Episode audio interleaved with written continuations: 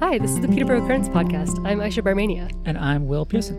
And today we're uh, meeting together in my backyard uh, to continue our coverage of the 2021 federal election. And so Will has spoken to the three major party local candidates about their housing platforms, and uh, we're going to take you through today uh, what they said. We're focusing on housing for this episode because it's an issue that we uh, have always had an interest in and we cover a fair bit. And it's also shaping up to be one of the key issues in the campaign locally and at a national level. Yeah, it's a really key issue in Peterborough. Um, housing was, the housing crisis was urgent before the pandemic, and it's even more urgent right now.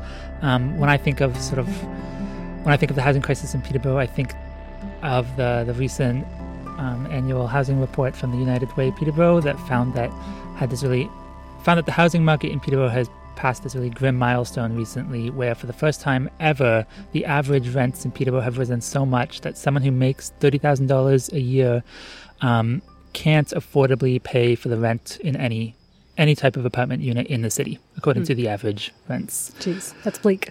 Yeah, and uh, our own colleague Brett Throop at Peterborough Currents um, wrote this summer about how the, the city's hot housing market is pushing renters out of their homes, sometimes right into homelessness, which is pretty depressing.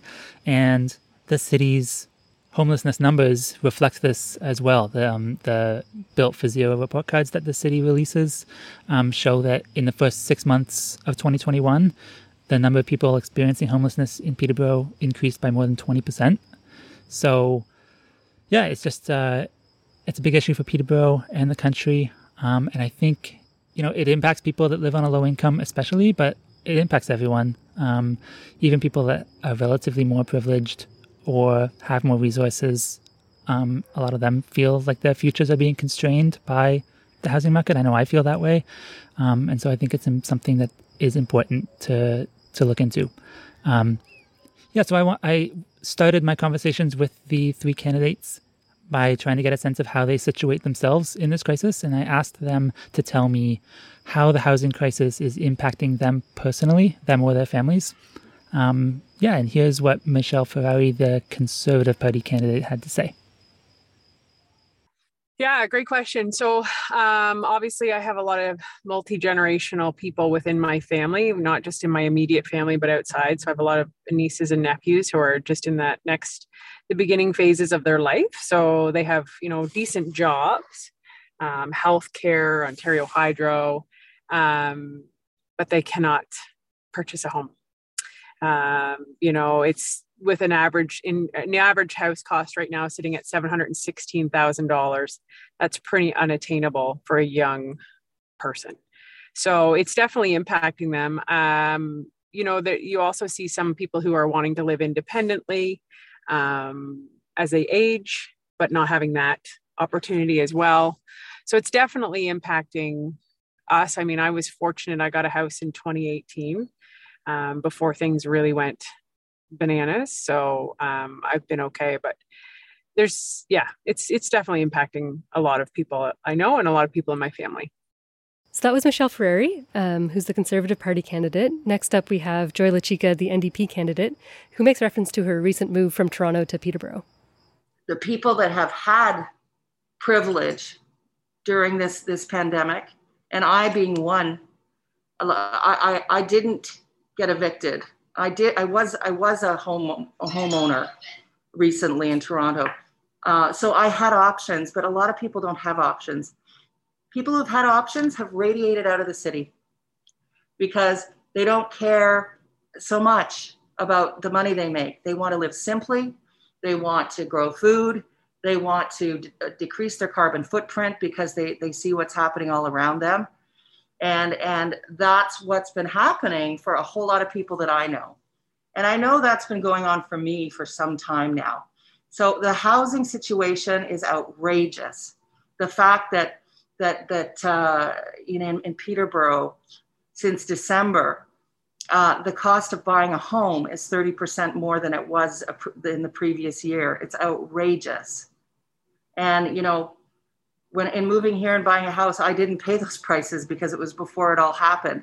And and I, I just I know that there's such a housing crisis here, and I have new friends that I've made who are Trent graduate students and so forth, they can't even find a place to live reasonably at a reasonable price because there's been no impetus on the part of this liberal government to create new affordable housing. Uh, next up, we have Maryam Monsef, the incumbent Liberal candidate, who uh, talks about her history with precarious housing, uh, making reference, I think, to her experiences as a refugee. One of the big lessons of COVID has been there are many people who don't have a place to call home. And when we told everybody to go home, shelter at home, work from home, learn from home, so that we avoid the spread of the virus, it really further highlighted just how many people in our community across the country don't have a place to call home. I certainly know what it's like not to have a safe roof over my head. Uh, and one of the reasons why our proposal uh, to move forward to build more housing, to help young people buy their first home, to protect the rights of Canadians in the housing market means a lot to me.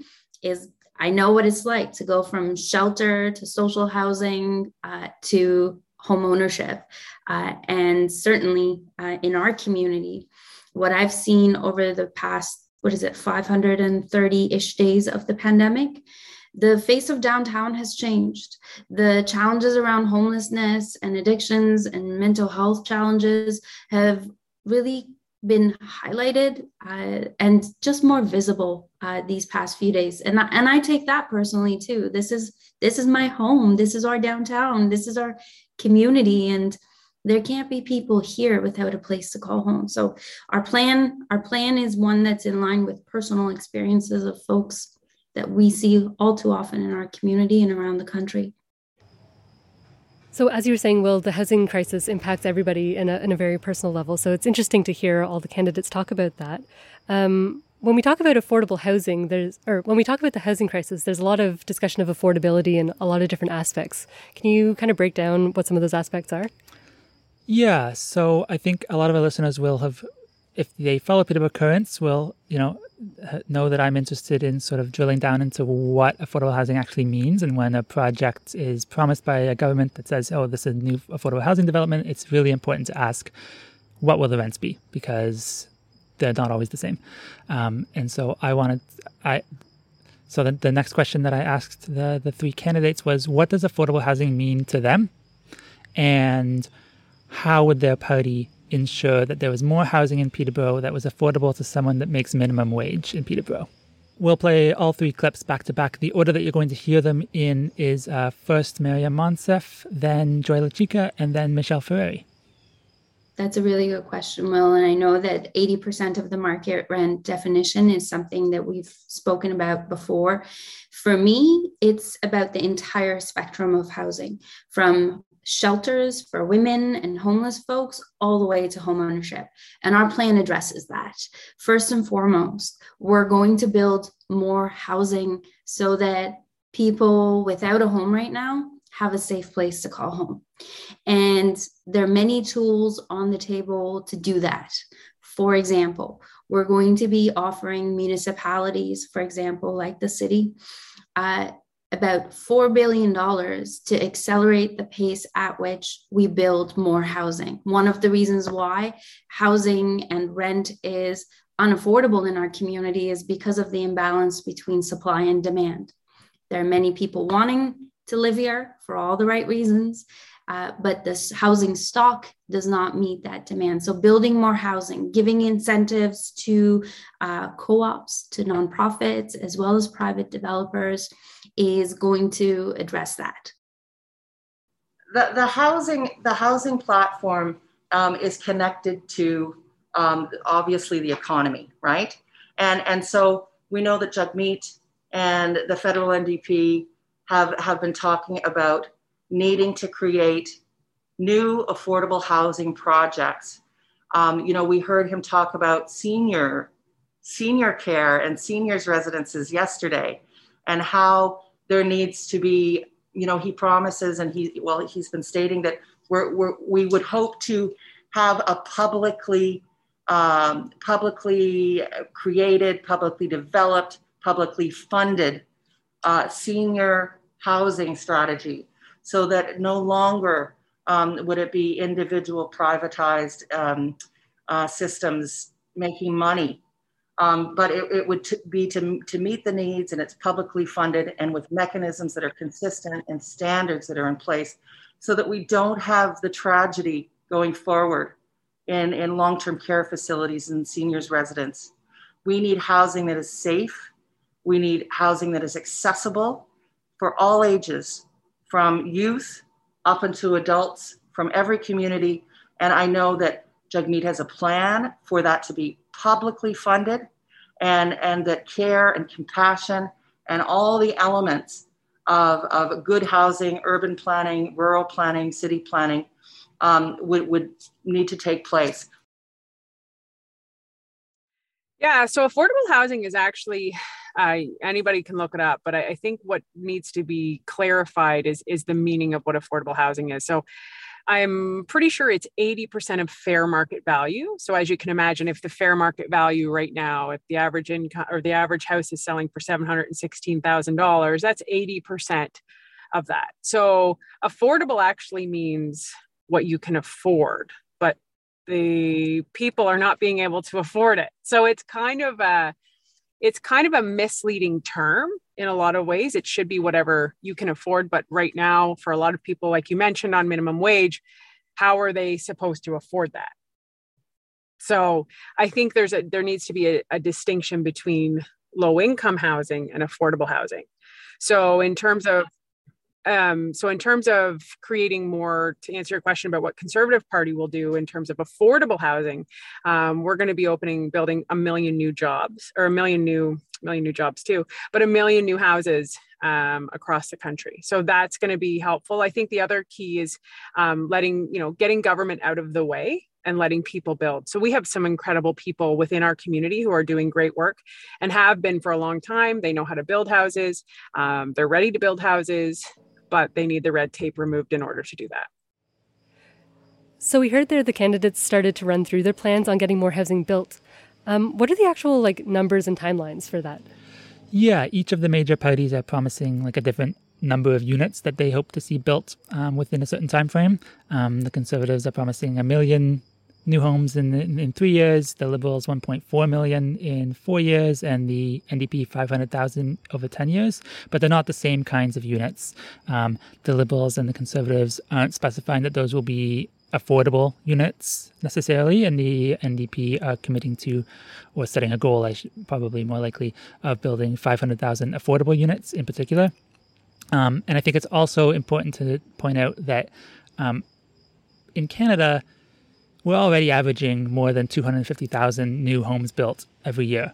Um, and so these the commitments from the liberals and the conservatives aren't on top of that. It's you know so well over three years we would expect more than 750,000 homes to be built. And so to promise 1 million in that time is really only promising an increase of about 200,000. And that's something to keep in mind as well. So they're all promising more units. How are they going to do it?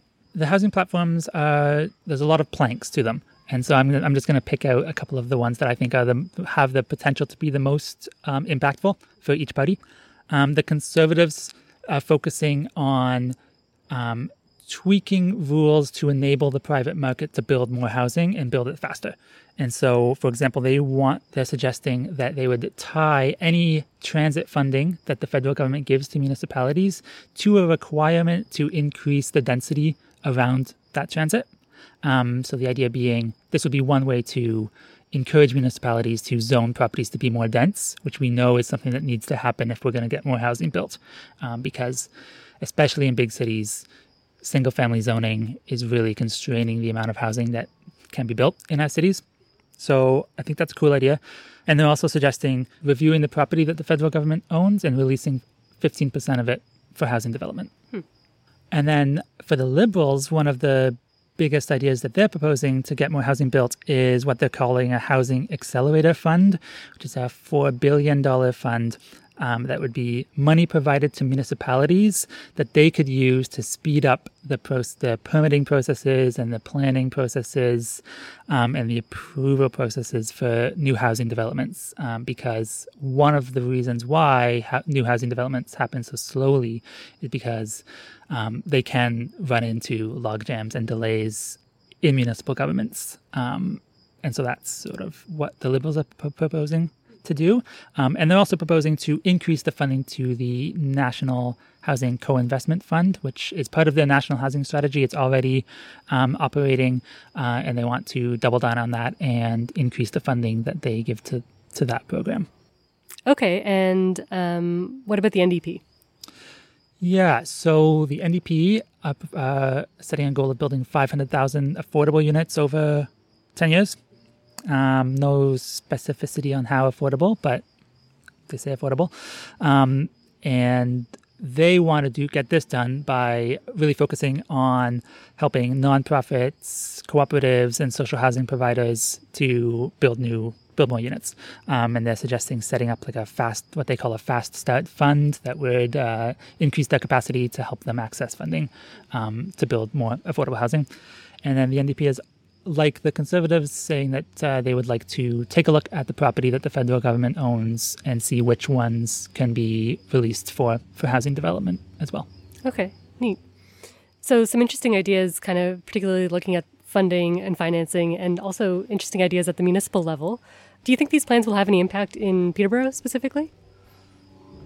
It's hard to say. Um, one of the reasons it's hard to say is that all of these plans are, are still pretty vague and it's hard to get a sense of like what they would look like in practice. Um, but you know, to kind of go through the party by party again, um, the Conservatives' idea to release federal land for housing um, seems like a great idea.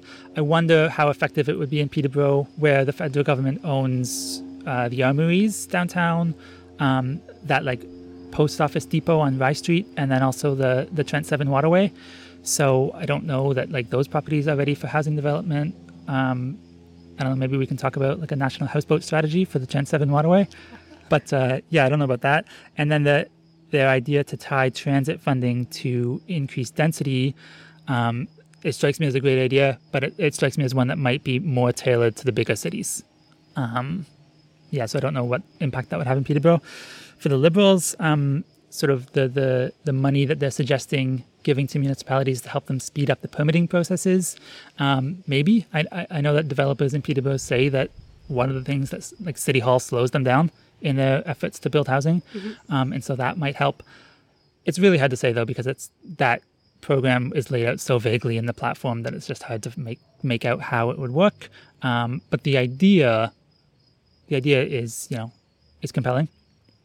Um, and then for the NDP, you know, I believe really strongly that we do need a big public investment in non-market housing, um, like co-ops, nonprofits, and other kinds of social housing providers that are outside of the private market. And so I was keen to see that in the NDP platform. In Peterborough, um, you know, the Mount Community Center is a good example of a housing nonprofit that has had a lot of success recently at, at building housing, but like also just like building community. Um, so that's an example of a nonprofit that's been successful. But there have also been nonprofits in Peterborough, housing nonprofits that have failed in recent years and not been that successful, mm, probably because they've been under resourced. But it, it does make me wonder whether the nonprofits in Peterborough have the capacity right away to deliver the kinds of units and the number of units that we need. Um, and so that's something that I asked Joy Lachica about. Here's a little bit more of my conversation with, with Joy you mentioned the, this idea to do publicly funded seniors housing. Uh, I noticed in the NDP platform um, a reliance on sort of uh, uh, investing in co-ops and nonprofit housing providers. That's right. Um, to deliver, you know, a goal of 500,000 units over over 10 years. Um, I'm wondering. I, I, know that a lot of the sort of the housing nonprofits in Peterborough um, have been struggling, and the, the, they they've been under resourced for a long time. They don't have a lot of capacity, and I'm you know, I'm not sure that just um, offering them more money is, is is enough to to help them to deliver the kind of housing that we need. So I'm wondering how you would work with those nonprofits locally, either ones that already exist or new ones, to um, to get that housing built quickly. So if there's a will, there's a way. And, and if there's a presence, there, there's a way. So, you know, certainly I'm hearing that there hasn't been a presence um, federally that that the liberal the liberal representation has has not been here as much. And that you know there's some jurisdictional um, blurriness or you know or you know finger pointing well that's federal and there's federal money for this and provincial money for that municipal it, it the money and and the the funding um, is is sort of cross jurisdictional so you know part of the the purpose of of you know what we need to do to elect an NDP government here is to get all of the stakeholders together at the table to to make sure that the co-op housing and, and the working with nonprofits that we really fine tune and see what's been missing and and and what needs to be done in order to kickstart and get all the pistons firing in a coordinated way. So i'm excited to you know attend the city council meetings and to uh, and which I have been already. And it's exciting to hear about the transit, the changes in the transit plan, and uh, you know, moving to more towards a more grid system, and and the new cycling uh, template that's happening. You know, it's it's it's never perfect, but we all all are working towards incrementally a better plan. So I'm excited to sit in city council every single time, you know, even if it's online to, to be able to hear what's going on, to hear about the progress that's happening, and to troubleshoot what is it that we need to do to get that co-op happening, uh, mm-hmm. housing happening quicker, and and to to work with um, the, the the stakeholders that that have been providing it currently, so that we can make it better. And I know that's what Jagmeet has as his plan on a, on a federal level. And certainly that would be my desire to bring that to Ottawa to make sure all those coordinated pieces are, are in action. Yeah, so I, I, was excited to read that focus on co-ops and nonprofits in the platform, but I, I, know that going forward, the private market will still have a role to play in, in contributing to solutions to, to the Absolutely. housing crisis. And I'm wondering how you uh, see the private market fitting into um, to these discussions and how you might uh, like to see, yeah, see them contribute solutions. Well, you know, a magazine that I always subscribe to um, and do is Spacing. And I, I, think about urban planning and, and people like Jennifer Keesmaat who are speaking right now um, to the media about how we need to revision our, our cities, how we need to revision our towns and communities, um, given that we're still in a pandemic and, and facing so much more in the fall. And, and this is what needs to happen. These kind of discussions need to occur. And, and we need to talk about um, long-term goals, um, what we hope to see by a certain time. And, and then we need, because this isn't going to just be fixed in the snap of a finger with a change of a government. This is going to have to be people listening to one another, recognizing all the strengths that we bring to ta- the table, whatever our party stripe. This is not a partisan. This is not a partisan problem to solve. This is a community problem to solve, and we're all parts of a community that will contribute to solutions. So that was Joy Lachica talking about um, the NDP's vision to help co ops and nonprofits build more housing, um, and also sort of the role that the private market might also play in, in uh, getting more housing built in Peterborough. Um, I also asked Michelle Ferreri, the Conservative candidate, to help me sort of localize um, localize the national conservative platform and what to help me understand what it might look like in Peterborough. You mentioned the five point plan for, for building a million new homes. Which of which of those policy planks do you think will be most effective in Peterborough? I think all of them, but I think that I think the access, right, to be able to build more right now, like we were supposed to have 2,000 homes built, right, by the beginning of August, and we haven't been able to achieve that. So I think there just needs to be a lot more red tape removed. I've talked to builders in this community across the board, some building sort of low income up into affordable, and they're ready to do the work. They're they've been doing it. Some of these builders have been doing this work for over 30 years. They know what they're doing, they know how to do it. We've got great sustainable models where you're using uh, social financing like the Mount. So it's really that in a local level, it's about getting out of the way, letting people do what they need to do to help the people. Mm-hmm. Yeah, that seems a, a key theme in the conservative platform is yeah, getting out of the way and enabling the private market to build more housing more quickly. Um, but there wasn't in that plan. Correct me if I'm wrong, but there wasn't any um, point made about sort of how like how much that housing would cost and whether it would be affordable or not. So I'm wondering how you know how you feel we can rely on the private market to deliver the kind of housing that low income Canadians need and can afford. Well, I think that comes down to a lot of relationships within the community too, right?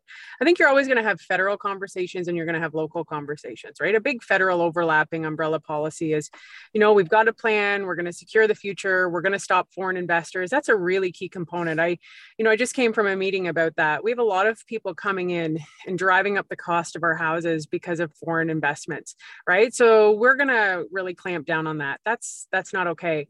The other issue is inflation right? So when you look at bringing down the inflation rate, right now the cost of food, I mean, I'm feeding three, sometimes six kids a week.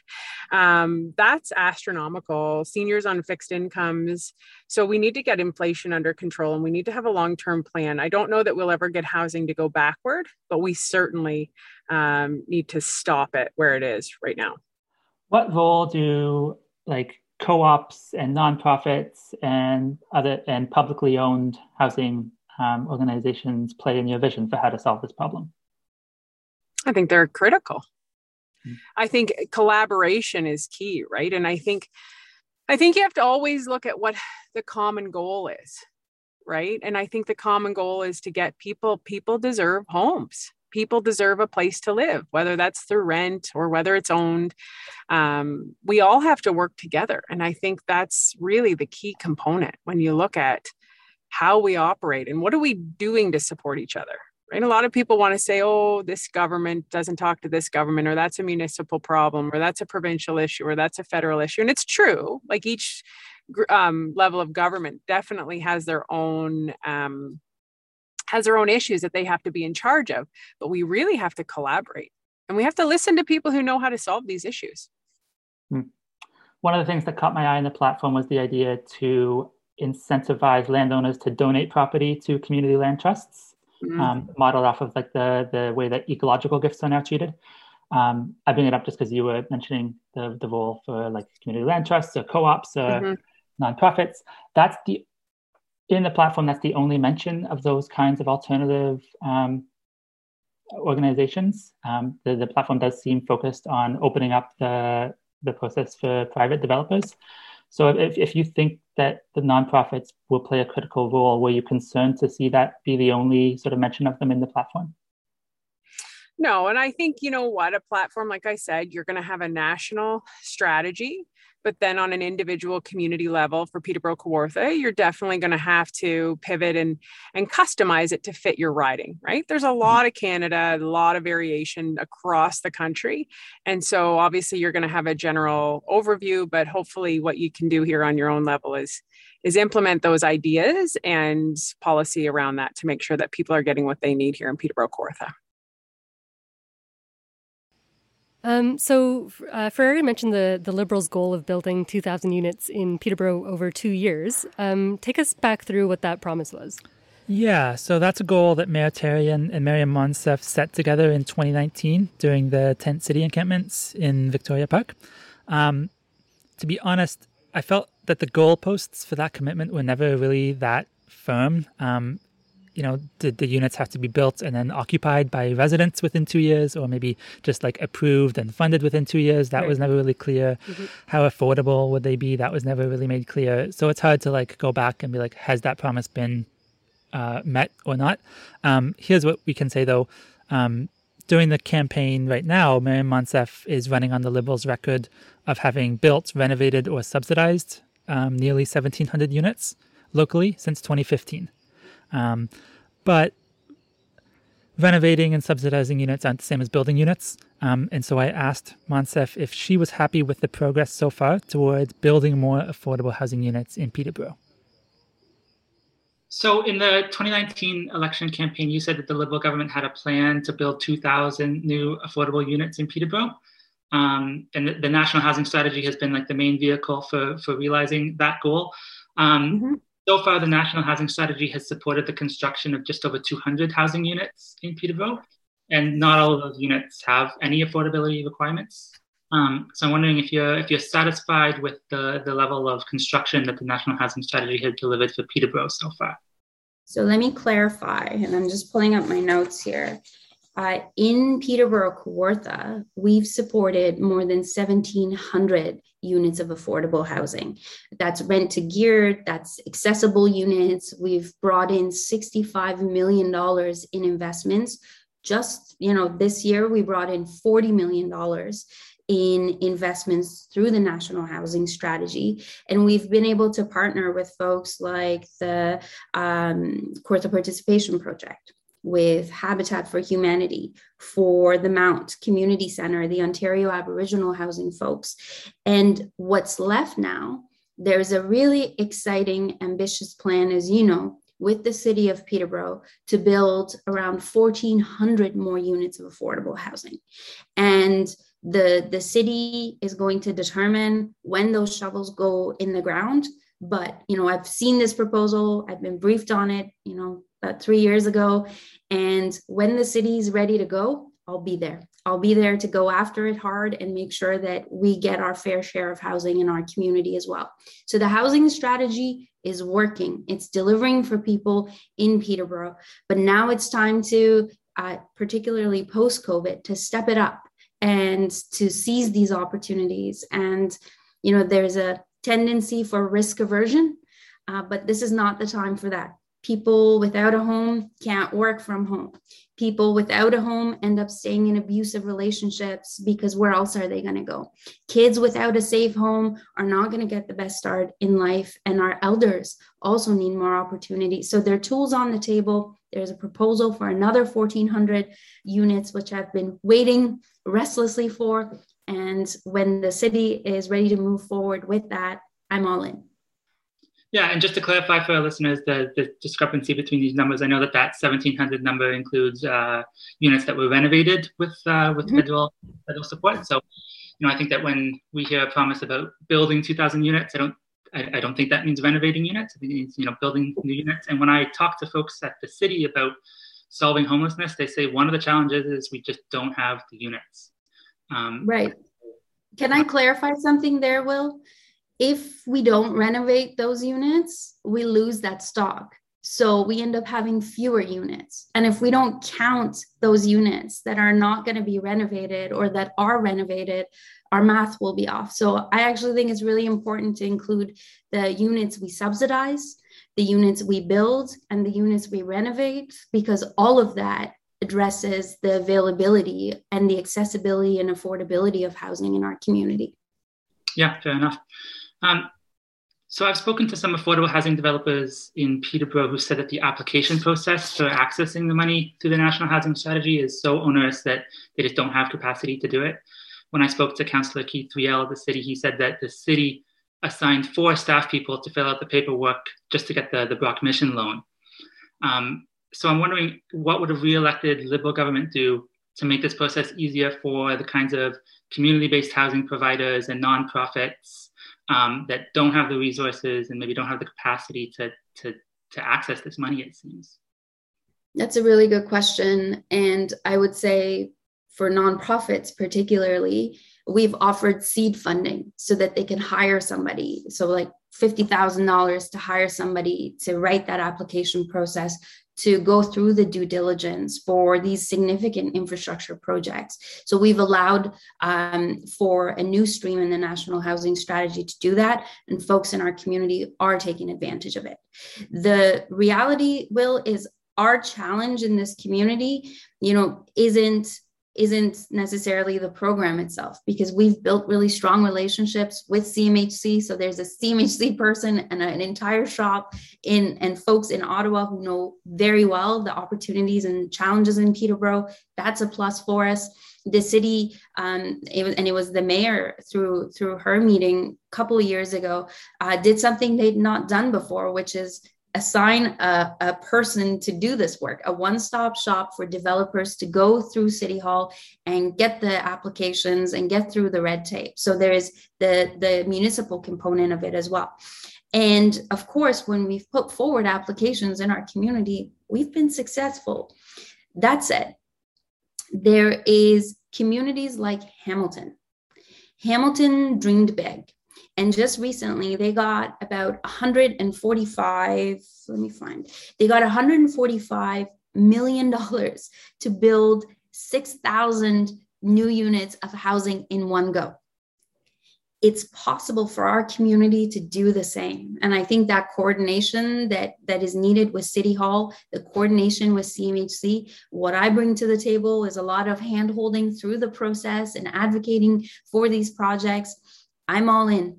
Uh, i think part of part of what nonprofits and co-ops particularly will appreciate is that seed funding that creates a job for somebody to then go through the application process so that the indigenous consultation piece the environmental assessments the zoning conversations all of that happen in a good way so that the projects are not stalled so we just kind of went through uh, those three candidates on uh, how their platforms will affect Peterborough locally. Let's zoom out, um, and I kind of want to ask for your thoughts on this. Do you think the platforms are sufficient on a national level?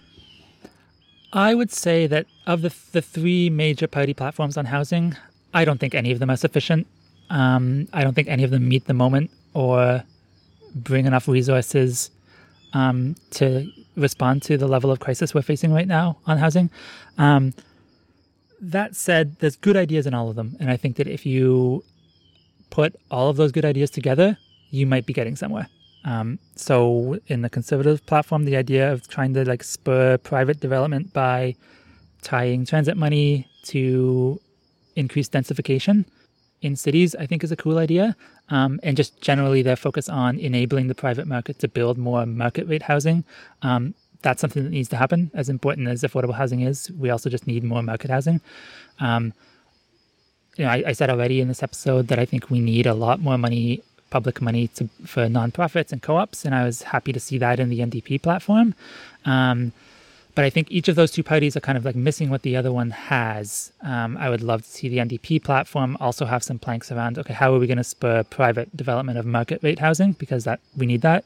Um, and I wish that the conservative platform had a little bit more focus on co-ops and nonprofits and, and that kind of housing provider. Um, I think the liberal idea to provide funding to municipalities to speed up the permitting process is a good one. Um, just just based on what I hear from developers in Peterborough, that that is a barrier they face, and developers will tell you that the longer it takes them to shepherd a project through the the approvals process, the more expensive it's going to be for renters in the end, because that's more time that they're paying mortgages on properties that don't have revenue, and so they're going to try to make that up by raising rents. So that it was interesting to me. But there's also pitfalls in all of the platforms. And one pitfall in particular that I see in all three of the party platforms, and they all do this, is they in order as a, as a way of making it easier to purchase houses, they're trying to make it easier to access mortgages and bigger mortgages. Um, and so they're all doing this in different ways. Um, the conservatives want to remove some of the stress test requirements on mortgages and increase access to mortgage insurance. Um, the NDP wants to reintroduce 30 year mortgages, and the Liberals also, like the conservatives, want to increase um, access to mortgage insurance.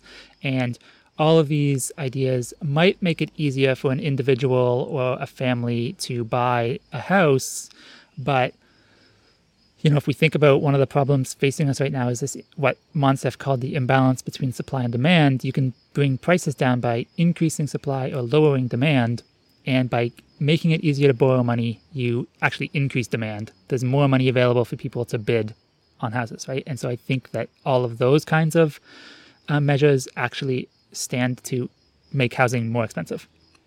Um, and I think I also see in a lot of the discourse in this election this sort of tension between, well, how do we make housing more affordable for people that don't own houses yet, um, if while also protecting the equity of people that already own houses? Um, and I, I, that's another tension that I see in the discourse right now around housing. Um, and I think all of the parties are trying to struggle with that. Um, I've seen a lot of people talking about like reading this as a kind of like class conflict between homeowners and renters. And I don't know if that's particularly helpful because I know that lots of people that own homes also have loved ones that don't um, and would like to see housing prices become more accessible for people. Um, you know, my mom owns a home, but she wants to see housing prices go down for my sake. Um, so I don't know if that kind of a framing is is helpful, but there is a tension between the interests of homeowners and the interests of renters right now that I think we need to kind of grapple with. And so I wanted to ask our three candidates um, whether they thought housing prices did need to fall and would it would it be a good thing if housing prices went down? Yes, and we are. And that's what's on the table. The the banning of blind bidding is the first major tenant of the commitment to bring down the price of housing. In addition to that, we're going to establish a right to home inspections so that people aren't just able to bid on a home sight unseen and get it or the other way around they're told no home inspection take it or leave it and then they get a, a home stock that is not uh, particularly helpful uh, there's a requirement uh, proposed for real estate agents to disclose all participants in a transaction when they're involved in both sides of the sale. And again, that'll help bring down some of uh, that uh, pricing. Absolutely. If this is this is beyond what should be, and and it needs to be. And it, it, it's like it's like a racehorse that's out of the gate, and and and and we need to stop. We need to stop it because it's not okay that this this race is going on. And you know we, before there is more damage and loss and uh, um, just access that is obstructed to good housing um, for everybody um, it needs to be it needs to be stopped yeah, I mean, I, I, I don't think a housing crash or a market crash there is probably good for anybody. I don't think that's going to work, right? Um, it's tough, right? Because then the people who have bought in this market at those prices now they've lost their equity, right? So you really have to make sure you're not leaving anyone out so I thought that was an interesting contrast in the three answers with uh, Maryam Monsef and Joy Lachica both saying that housing prices do need to fall. Um, and Joy Lachica in particular seemed pretty emphatic about that. Um, but Michelle Ferreri expressing a little bit of nervousness around what that might mean for people that already own homes. Important to remember that this isn't just about um, homeowners that and potential homeowners. Um, the price of a house influences how much rent is in a community. Um, and so it does uh, influence uh, the whole housing market across the spectrum. Um, so we've talked for a fair bit about this, but is there anything else you wanted to cover? Any final points you wanted to make?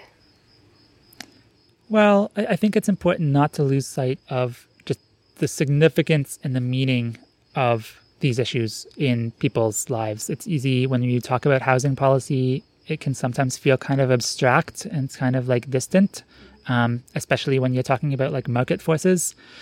And like we can have a conversation about whether we should even be providing housing using the market, but um, we do, and so that's you know we do need to sort of grapple with those kinds of forces.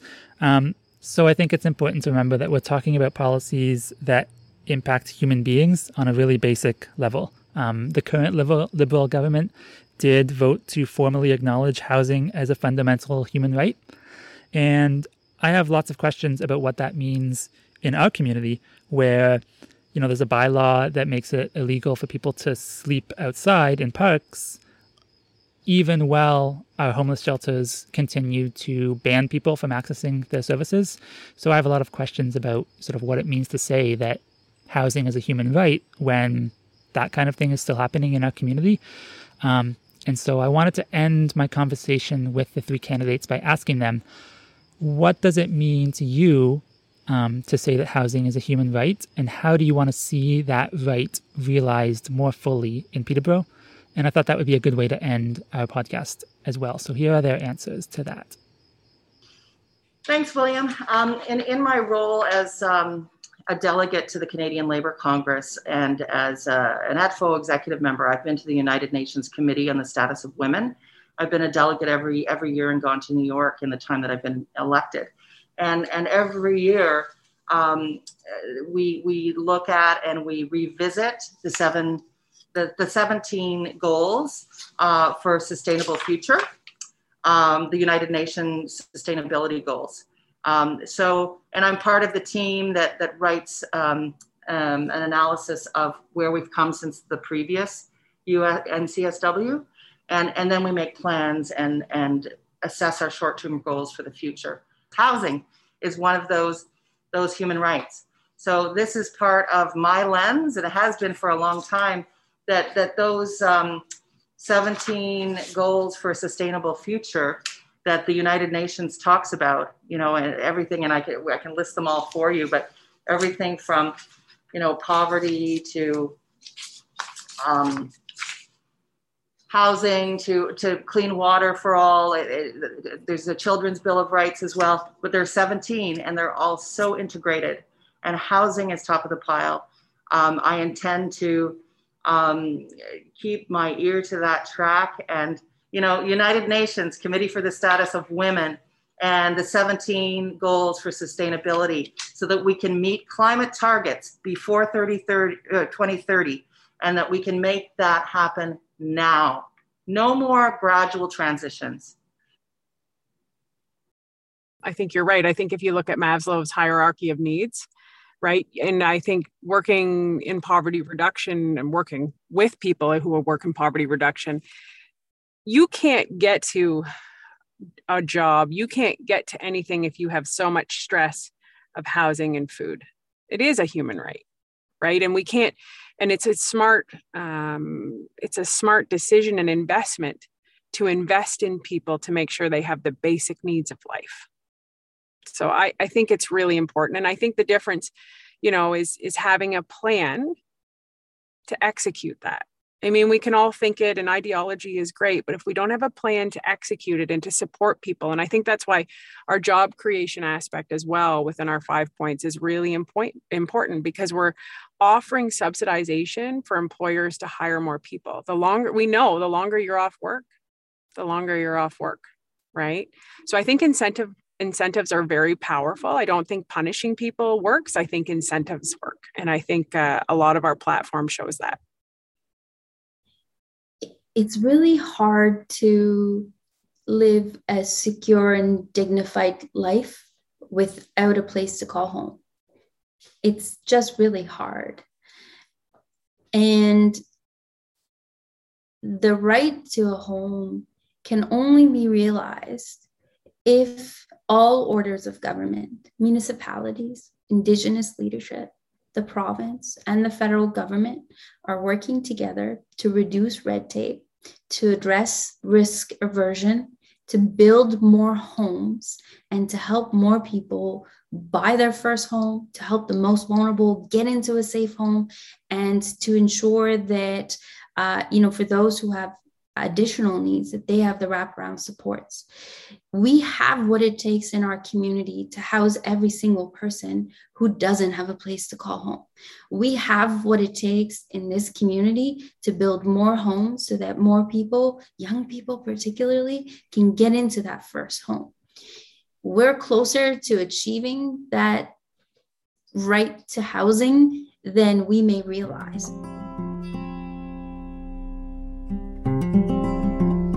Well that brings us to the end of the episode. Um, thanks so much for doing all this work and bringing us this uh, reporting, Will. No problem. Thanks for, for talking with me. Music in this episode comes courtesy of Erica Ninninger. Check out the show notes for a link to her Bandcamp. This episode was produced by Will Pearson and me, Ayesha Barmania. We are the co publishers of Peterborough Currents, an independent local journalism outlet serving the Peterborough area. You can help make more reporting like this possible by becoming a financial supporter. Our reporting is free for everyone to read and listen to, uh, but it's not free to make. We really appreciate all the folks who help make our work possible. You can become one of those people by heading to our website and clicking the Support Us button. That's peterboroughcurrents.ca. Thanks so much for listening, and bye for now.